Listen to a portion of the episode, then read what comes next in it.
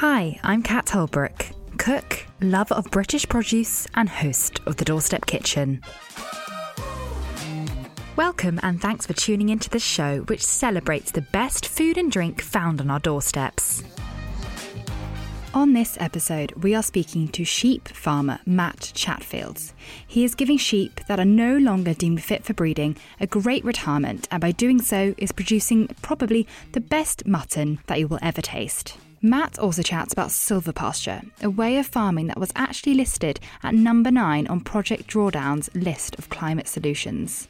Fergus the Forager is here to talk about jelly ears, a fungi found on the elder tree. It's really common and a great one for beginners. But first, here's my update from the food world. Borough Market has a special festive kitchen this Christmas. You can pop along to the spectacular looking studio in December or catch it digitally, need I add. Kicking off this Wednesday and running for around three weeks, the programme features digital cook alongs and masterclasses with top chefs like Bettina Campolucci Bordi and Edd Kimber, the winner of the first Great British Bake Off. Big names in the culinary world also include Anna Jones and Gizzy Erskine, who are taking part in live In Conversation with events. All content will be streamed from the Borough Market's Facebook page. In other technological news, M Restaurants are introducing champagne robots. Yes, you heard it right. These are actually robots that will serve champagne throughout the London Grill restaurants. The robots, named Bailey and Sage, absolutely love that, will take your order, trundle over to the bar, and return with a trayful of Veuve Clicquot. If the team are listening, I would very much like one in my house. Lastly, throughout December, I will be celebrating a doorstep Christmas and will be highlighting ideas for foodie gifts from across the UK. First up, I have discovered a gorgeous macaroon, or is it macaron, maker in Hampshire called Petite Glaze, making such beautifully decorated treats. Shaney, who's behind it, is on Instagram, so you can take a look for yourself. Her festive flavours include maple pecan pie, salted caramel, and mulled berries. They are almost too pretty to eat. So, those are your three foodie things on your doorstep for this week. I'm now joined by Matt. Well, where are you today, Matt? Um, well, I'm currently in my place um, in Devon. I live in a, like a little uh, cottage in between the two farms. So I've actually yeah just come back from feeding the sheep at our Devon farm. Okay, so you've got two farms. We've got two small holdings, yeah. Ah. Um, one's we've had for about 50 years, no, 40 years, and the other we've had for about 400. Wow. So, um, yeah, quite a lot of history there. But it's the one that we've had for about 400 years um, that I've been to this morning. Just pop up. I had some new arrivals yesterday, some new sheep from the Lake District have come down, so just wanted to make sure they were, they were enjoying it down here. So Okay. they, they seem happy. What? Um, so, what breed do you have? Are they all the same type? What I've been doing so far is um, you, you sort of get two different types of sheep. Really, one is sheep suited to the lowland, and they tend to be like, a real heavier set, sort of muscular sheep. Um, and you then get Highland sheep, and Highland sheep are, tend to be, you know, sort of a more thinner but tougher type sheep. So then you, some people sort of mix the two breeds together um, to sort of utilise both things. But you know, there's lots of different breeds, but that's the general, the genre of sheep: Highland, Lowland, and putting them together, and then you get all sorts of different breeds. But but what I've been doing is predominantly because Cornwall um, is, has got a lot of Lowland sheep. I've been buying. You know, like lowland type sheep, but I'm now experimenting with Herdwick, which are one of our most ancient breeds of sheep, and they they came over from Iceland, I think, or the Vikings might have brought them over. Um, but they're basically designed. They're like very heavily set sheep, so big boned but very tough. Um, but they're actually designed to be able to withstand like the you know the real cold temperatures on top of the Lake District. Yeah. Um, so with my farming system, I, I basically buy sheep that are no longer deemed fit for breeding. So for one reason or another, you know, you can't breed them anymore, and the farmer decides to basically sell them, and they normally get sold, well, they normally go to a market and they're bid for by different abattoirs, and then they're generally killed the next day. But with me, I tend to buy those sheep and then, you know, put them on pasture for six months to 12 months. And um, well, hopefully they get a brilliant retirement. That's the main, my first sort of mission. But then you do, you can actually rather than having a type of meat that would go into either pet food or kebabs. You know, I, I basically turn it into something that goes to the best restaurants in the country. Yeah, that's amazing. But yeah, but what's fascinating about the, the Herdwick is like these sheep are gearing up for they in their minds they think they're probably about seven or eight years old and they think they're about to go into like a really terrible winter on top of the Lake District, um, and the farmer just feels that these sheep they wouldn't survive another winter. So they now come down to Devon and Cornwall, where it's really mild. it's almost like they're on holiday. okay, so you take these sheep from all over the country, but yeah, the the Herdwick from the Lake District most recently. Yeah. And you bring them down to your farms in Cornwall. And how many sheep have you got? Um, at the moment, because it's winter, we've got about 200. Okay. Um, so in the summer, we, you know, you can have up to about 400 on our land. But it's, you know, with the, yeah, so but the way, with the way I'm farming, you know, we're not using any chemicals or pesticides, but the, if you farm in a certain way, your land just gets more and more productive. So in time, like last year, I probably had about 300 altogether. This year we would have had about 600. Next year we might be able to have 900. It's and it, it's yeah, it's just the way you, you graze. You graze in a way that's very natural, but it just gets the soil working and yeah. So yeah, so so I do yeah. I don't know how many I'll have next year, but obviously we need to sell them. So that's that'll probably be the limiting factor. Yeah, exactly. But you are doing incredibly well, and I've heard that you've been selling your um, Cull Yaw, which is the meat from your retired sheep. Yeah. So just to explain that, it's um. I, I, I have a lot of debates with um, for the last few years. I've I debate all sorts of people, but I, I debate a lot of people from the plant plant based community. And, um, and what one of them said was that you farmers hide behind like really nice terms, like to say retired dairy cow. Mm. Um, and I, I sort of took that to heart really. But where the farmers in Devon, the name "yaw" is actually the colloquial term for you, um, and cull is actually because those sheep are no longer fit for breeding, so they you know they're called cull you know, cull sheep or cull ewes. It's the same with cows, like cull cows. So I just thought, you know, I'm not going to hide behind anything. You know, it is what it is. Mm. And also my granddad, who was my big inspiration. You know, I just grew up with him calling them cull yaw. So I just thought, you know, I'll give it a go. So, so I think it's um, there's some restaurants in London where I think people actually think it's quite posh. You know, they think it's some sort of like elegant name, and then you realise it's it's the exact opposite, really. Yeah, it's very simple when you think about it, like the name. But if you look at it on a menu and you've never heard of it, you think, "Oh, this is, this sounds very exotic." um, so yes, this this meat is being uh, seen on lots of menus uh, across the UK, and yeah, top chefs in London are using it, which is incredible. Um, so can you explain a little a bit about the product and how chefs are using it? Okay, um, yeah, sure. Um, I think I I've spent quite a lot of time in Extremadura in Spain, mm. um, and very lucky to have friends out there who produce um, Iberico pigs and produce jamon. And I think I, I, personally think jamon is the best meat, if not the best food in the world. Um, so good. so I used to work. Um, I had a store opposite um, Chuse of Bartolino. I used to swap him um, basically, you know, Cornish lamb or Cornish pork, and he would he would actually give me the equivalent of probably about sixty pounds worth of jamon. And what was funny was it's actually me and a friend called Adam Layton who has done all sorts of things in London food, but we would basically drive back. We'd call it van snacks. So we'd leave Bermondsey, and by the time we'd got to Hammersmith, we'd always have eaten this jamon. like just, it was like anyway. So so uh, basically, I spent a lot of time with the guys who, who produce the best jamon in Spain. And what I realised was that if you were to produce like a world class meat, you need an animal that's walked around a lot. And Iberico pigs basically walk around for about 18 months. They're basically scratching and living in quite a harsh climate.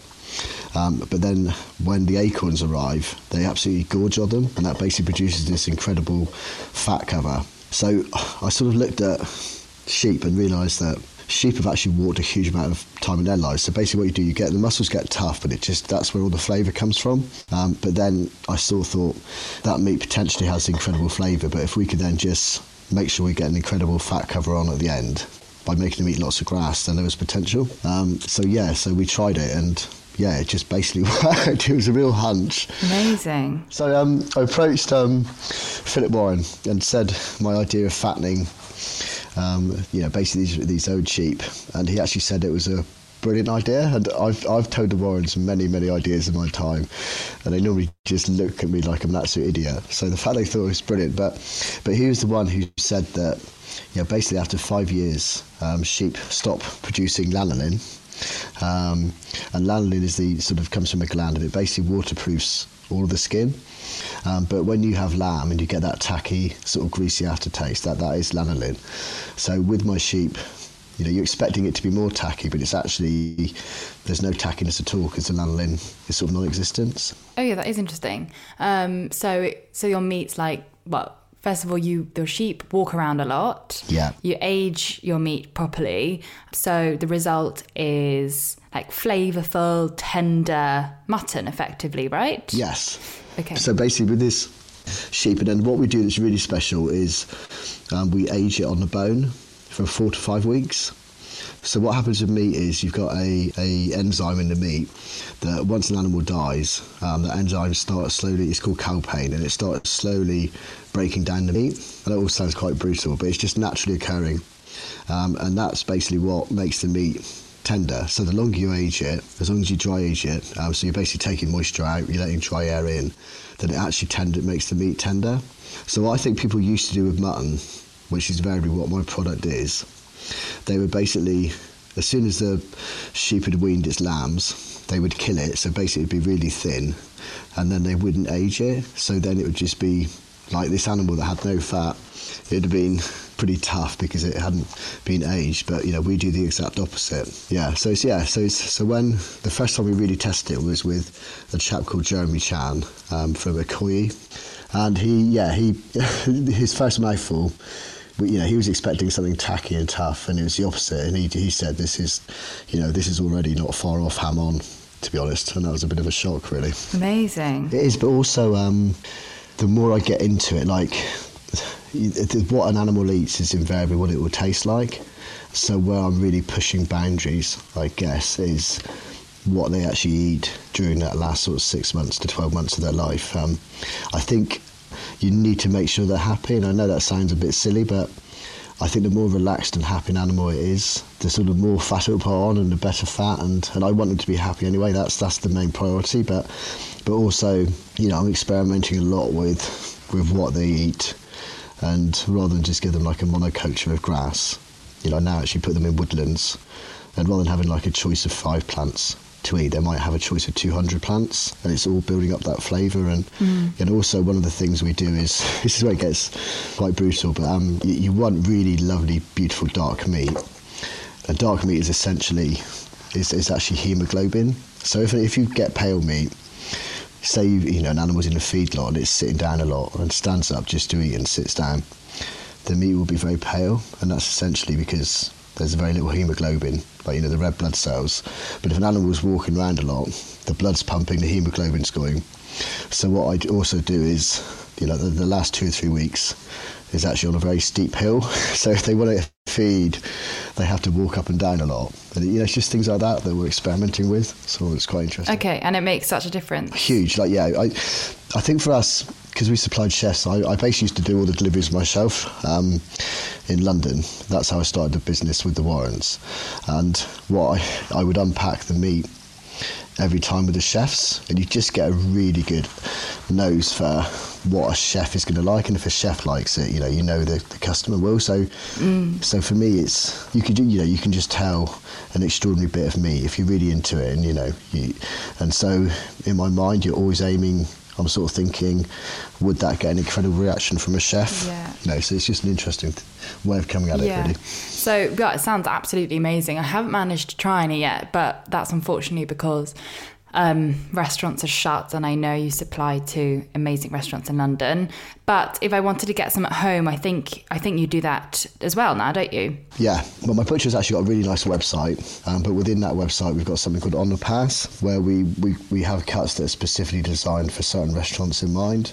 Um, so, you know, for example, one thing I'm really trying to push at the moment is mince. I sort of think, you know, we're heading towards austere times, and we, we basically mince the leg and shoulder, and then we add the belly, and it's this really beautifully high fat meat, and it's something that we um, we worked very hard on with Oklava. So Selin, who owns Oklava, and so you know she's of a Turkish descent, and obviously their major part of their culture is mutton. So you know if you went online to our website, um, you can go on there and buy Oklava mince and. You know, with meat, it's it's all about balancing the carcass, and mince is just great for that. That's why burgers with, you know, with cattle are brilliant. Beef burgers really help butchers because you can put the trim in. But yeah, this um, this mint is pretty special actually. I have to say, it's uh, I'm living on the stuff. So yeah, we could uh, we'll happily send you some um, some mints, and I'm going to start working with chefs I work with to get them to come up with like recipes for mints. I just mm. think, I think you know with lockdowns and you know it's not going to get very pretty for the economy. But I think if we can supply a really high quality meat that's actually affordable and actually come up with lots of exciting recipes for it, it could be quite cool. I think. Definitely. So you've got your sheep, and every year you're bringing more in, and um, that's great. And the farms, well, not the farm's growing, but the herd's growing. Um, it sort of grows and then becomes smaller again. yeah. It grows and then becomes smaller. Okay, because I was thinking that um, it's obviously fer- like the sheep are fertilizing the soil, therefore more is growing, so you can have more sheep. Yeah, exactly. Yeah. Um, but what is next? I mean, are you thinking any other cattle um, or ruminants or? Um... Um, I know. I'd say what's next is like so. Basically, I've now like I've, I've sort of taken over the family farm. Um, and the family farm was. I'm reading a book by James Rebanks, his latest book, and um, it's all about how, through farmers and consumers, we've sort of basically farmed in a way that is just totally unnatural by using like chemicals and monocrops and my granddad did exactly the same with his. He had like a, a dairy herd, like a, a Friesians, huge, great animals that need a lot of protein, and they're just suited to like the chemical system. Yeah. But I'm now trying to basically my obsession will I think will always be sheep. Like I think you've got to specialise in one thing and just get absolutely utterly you know, I'm too old really to you know, for me to try and learn lots of different things is just silly and I think to try and become an expert in sheep and cattle would be hard. But I think I just want to see how far I can push the environmental benefits of having sheep and also how can you know I've been doing this for a year and a half like they've been producing jamon for like three or four hundred years. If I, after a year and a half I can be already compared to jamon, yeah. You know, hopefully I've got another good twenty farming years left in me. You know, how, how far can I push it? But but what I'm really obsessed with is is basically something called silvopasture. And silvopasture is basically what we used to. So if you've got Project Drawdown, you know, don't know if you're familiar with them, but a group of scientists come together and worked out the best ways of drawing down carbon from the atmosphere. And silvopasture, which is essentially grazing animals in woodlands, is number nine on that list. So when I taken over the family farm, we, I didn't realise we've actually got 10 acre wood that was actually water, filled with water, you know, unfarmable. But it used to be like an ancient coppice. So I've now basically started managing that and I've now started putting sheep in. So the bit I'm obsessed with is um, you've got trees that have been in there untouched for like 400 years. You've got like a 400 year old root system and if you just cut a few down or coppice them, they regrow anyway, but you let in light. And then there's a seed bank that may be two or three hundred years old. That exposes all these different seeds, and then their roots start interacting with the bacteria and the fungi. They start interacting with these 400 year old root systems. So I think you're extracting nutrients that, like on a level that you would never ever get in the field. And, and nutrients actually, that is where you get flavour. So I think with these sheep, if I keep on pushing this sort of coppicing and do it in a way that benefits, you know, hugely for biodiversity, I think the flavour that I can get could be just something like never seen. So that's that's what I'm, you know. So the future is basically, you know, I'm very lucky. I've got this, you know, we had a a sort of nature historian in, and he doesn't think we've touched this woodland for about 300 years, and that's my family. So uh, there's old tracks and there's trees growing out of like um, wars that they've made, and I can actually track that to my family that are buried in the graveyard. So you can actually, it's just quite a weird sensation. But so just know for the next 20 years, I'm going to be just seeing how far I can push the flavour of sheep is, is pretty incredible. So that's enough for me, really, I think. so it's quite exciting. Yeah, it's really exciting. I think, um, yeah, exactly. Mutton's got a bad reputation, and um, and I think it's slowly changing. But I think it's brilliant that you're you're trying to change that and yeah give sheep a good retirement Yeah. and i want to speak to you a little bit about cornish produce in general because um, before you took over the farm and you were um, and you have your cull yaw you set up the cornwall project promoting sort of incredible ingredients and and products of cornwall can you yeah so can you talk to me a little bit about that Yeah, I did. So basically, um, you know, we, we grew up in a small town called Launceston, um, population of about 7,000. So Cornwall's like um, the third poorest region in, in Western Europe. Um, but we had a butcher. So I grew up in this town and we always had this butcher, Philip Warren. Um, and we just all like you know small population but the Warrens probably have about 10,000 customers a week. They're just round and all they do is they just buy off local farmers buy whole animals. They encourage farmers to farm in a traditional way. And they've always done that like a lot of supermarkets. You know the supermarkets when they sort of exploded in the sort of 70s and 80s they're after a really protein heavy animal. And so a lot of farmers started buying very heavy European animals such as Limousin's and Charolais. But Philip Warren just said look don't do that to Cornish farmers because land's just not suited you know it's too wet um, you know you need to stick with the traditional breeds and for a time that was out of fashion but Philip Warren kept on doing it Ian Warren took on the family business did the same so I approached them like 10 years ago to sell that produce into London. We just assumed it was all right, but we, we had no benchmark. So we went up to London with it, and I was literally, I really, I had no idea. I didn't actually know much about meat then, and I certainly didn't know much about selling to restaurants. But but it became very apparent very quickly that actually what we were doing was there's probably only about four or five other butchers in the country that were even close. Um, and it was just at a time when, like, say, people like James Lowe and Isaac McHale, they'd been spending time in Noma and places like that, and they came back to London. These were all quite ambitious chefs who were very driven. But these guys were obsessed with provenance, and we were able to basically take them from London, drive them down to Cornwall, get to meet the farmers and butchers, and, and show them exactly where everything came from. Basically, our biggest rule was you need to have empathy because mm. you know we will work really hard to make your business work, but you need to understand that you know we need to make money as well. It needs to work, and people who've got empathy understand that. But one thing about Cornwall, very importantly, is just by our top, topography, we've got we've basically got. If you want a lot of grass, you need a lot of rain, but you need a really warm climate. So Cornwall is just perfect for grass growing. Like my grass is actually still growing. Mm. There'll be people up in the Lake District and in Yorkshire absolutely hating me, but if you think grass-fed animals are the best, then Cornwall has more grass, and so we should really have, you know, some of the best meat. You know, not only in the UK but in the world. But our issue was just getting it to London. You know, it's 240 miles away. It's chill distribution. That, that that was always the issue, which is something that personally worked really really hard on doing. And we, you know, once we cracked it, we were fine. But it was just that initial three or four years of setting up that was hard. Yeah, because you don't think of, um, well, UK as being such a small country, you don't think of the counties being like so different, do you? But Yeah. actually, if you compare the Cornwall to Lake District, like there's vast differences in the climate, and yeah, as you say, your grass is still growing, so your your sheep are having a lovely time. oh, it's like it's um. Well, so I brought these sheep down for the um. Yeah, they only arrived last night. This is one of the funny things with um, transport. Like live transport's got a bad name. You know, I can totally see why if you, you know if you're taking animals halfway across the world, but but these herd were, basically in Lake District. Probably about seven o'clock yesterday morning. They were put onto a, a lorry, and they arrived to me just before dark last night.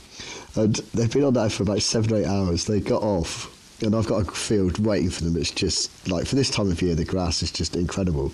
But you know, the Herdwick could probably be on top of the Lake District, really cold, like trying to find bits of grass. And they basically they look, they got off the lorry, and they just stopped in the gateway, and they just you could just see them thinking.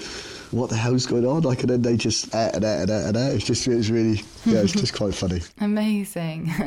Do you and do you think um, just going back on your word, um, do you think that potentially the well, hopefully the future of British farming is is sort of less like monoculture crops and fields and fields of wheat and things? And do you think that hopefully maybe some woodlands and things will break it all up and potentially you'll have animals grazing between grassland and in woods? What do you think? Is that like dream? Is that too like out there, or do you think? I don't think it is at all. Um, my, my worry is, I think the rewilding community, they've got big power in government. My worry is that they're going to stop farmers farming and basically make it go too wild. But I think what I'm trying to show is, I'll tell you a story. Is um, so I, I saw this talk on silvopasture and I wanted to do it. So I approached my mum. And I said, look, can I plant some trees in the fields? And she said, no way, you'll never do it. My stepdad was, he, he, was even more aggressive in his no. So when I found this coppice, I just said, right, well, can I do something there? And Mum was like, well, yeah, we're never going to use it, so so go for it. But I think to try and get a farmer to actually plant trees straight into his fields is a huge ask. It's just totally changing it. It means that you can't you know, get your machinery around and it, you know. Not in uh, fields, but kind of like on the edge, you know? No, but I think, no, but I think potentially in fields is brilliant, but I think it's almost like a gateway drug. Um, I think if I, all far, most farmers have got woodland and most of them don't know what to do. They just let it run wild. Now, shoulder woodland, once you let a tree canopy take over and you don't let light in, then you get very, very little biodiversity on the floor. So it's actually not very useful and it's not good for animals or anything really. So if you start just managing it and then putting sheep in, you suddenly realise how beneficial it is to both biodiversity but also the sheep's health. Like sheep have got their taste buds on the outside of their nose. They're able to actually choose the nutrients that A make them well, basically they know what's going to fill them up, but also actually they can self heal. So my theory is if I can get farmers to have a look at what I'm doing, get some inspiration from it. Honestly, if you, if you, if any farmer comes and sees what's happening with woods now, it's just like it's just unreal. Like the transformation in a year. You know, I'm not showing off myself because all I've done is chop down a few trees and put sheep in. So it's not like I'm a genius. But I think once farmers see that how beneficial it is, then I think they'd be encouraged then to plant trees. So I think you can sequester a lot of carbon just by grazing in the right way. But if yeah. you add trees, you're probably sequestering about five times as amount of carbon because you're getting carbon on the surface, but you're also getting carbon down in the bottom, but you're also then encouraging new growth. And it's a new growth where you really pump the carbon in. So, you know, if we're real about wanting to take carbon out of the atmosphere, I would say, you know, get farmers using their woods first and then get them planting trees, you know, in the fields. So mm. I think it's all possible. But I do, um, but I do one thing I would say is at the moment we're in big danger of like offshoring our agriculture. You know, we're, you know, I think farmers can be encouraged to rewild, but we need food somewhere. And I, I just worry that we're going to make places like Africa or you know less developed countries be the ones that start growing all that monoculture, essentially for the plant-based diets, um, and it's them that are going to you know have that environmental burden. You know, we'll, we'll have all these beautiful woodlands with lynx and wolves and bears, and they'll, they'll they're going to have like you know barren lands and and that. So that's that's my worry really. Okay, yeah, no, that's a really fair point. Um, brilliant. Well, lastly, a question that I ask all my guests, just to bring it back into yeah, food and seasons. Um, it's what your favourite British seasonal ingredient is at the moment. Um, I think I'd probably go for like a cold water fish. I'd probably go for say something like maybe a bit out there, but like say cod. I think cod, like a cold water fish, a cold water fish when the water's actually really cold. When you get a really like you can just see an incredibly fresh bit of cod and it just absolutely is like translucent and shines. So the yeah. idea of, I think in the winter that type of whitefish is a, it's absolute premium, and I, I, think I'd be yeah pretty tempted by that. I think, but obviously from a healthy fish stock, like from yeah from a sustainable source. exactly. Yes. Of course. Of course. Of course. Amazing. Before we end today's show, we'll be hearing from Fergus Drennan, aka Fergus the Forager. He's a wild food experimentalist, educator, and runs regular immersive foraging courses. You may be familiar with the gorgeous elder tree for its wonderful flowers, for cordials and fritters, and then its gorgeous berries for syrups and ice cream and all this kind of thing. But did you know there is a wonderful fungus that grows on the elder tree? And it's one of those ones which I highly recommend gathering as a beginner because it has all these things to recommend it. One is that it grows all year round. The other is that it's really easy to identify. It's ear shaped, and kind of when it's fresh, it's the color of milk chocolate. As it kind of dries a little bit, it goes into kind of dark chocolate color territory. Now, it can completely withstand desiccation. So, in the summer, you can pick it and it's completely dry, and you just throw it into a jar or a box. You don't even have to dehydrate it. It can also, in the winter, withstand being completely frozen, and it will do both of these things, drying and freezing. And when it's thawed or when it's rehydrated, it will carry on growing. The other thing to recommend it is that it is nearly always free of maggots. And finally, it is very, very common. So, what I'm talking about here is the jelly ear, Auricula auricularia judaea, sometimes called wood ear or cloud ear, formerly called Jew's ear. So it's a wonderful mushroom because another thing that is really good about it is that you can use it more traditionally, kind of in savory dishes. So very popular in China and Japan, where it would be used in soups, um, kind of in this country, when we were using it, kind of basic recipes are for chopping it finely and kind of just frying it up. You, you kind of fry it up whole and it starts leaping out the pan a bit like popcorn. So you've got to be careful, but you can do that. And also for putting in soups and stews, and it will kind of take on the flavour of the, of the stew. But it's really fun as well to do sweet recipes. So years ago, I was running a course for, for kids, and there was lots of jelly ear growing on a tree. And you know, this is one that you can eat raw. So I, I ran into the woods with these kids and was grabbing these mushrooms and eating them raw. And uh, I thought they'd be delighted, but they were horrified. So the next couple of weeks, I had another course with kids. So what I did is I got them fresh and then I dried them and then I rehydrated some in um, Ribena and some in concentrated orange juice and then dipped them in dark chocolate. And of course, you can imagine when I was running the next course, the children were really excited to kind of find this amazing chocolate mushroom. So now I do that with adults, except I rehydrate them in uh, sloe gin or cherry brandy before freezing, taking out, dipping them cold into dark chocolate. So it's a really good way to use them.